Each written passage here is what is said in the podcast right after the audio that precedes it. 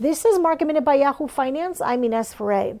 The market sold off today as we await the runoff for the senatorial race that will be happening in Georgia tomorrow.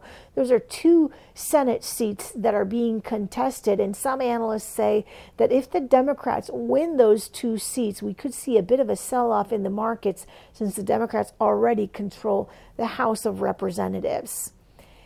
And a new COVID 19 variant has been deemed alarming by some officials, with UK's Boris Johnson ordering a national lockdown across England starting on January 5th.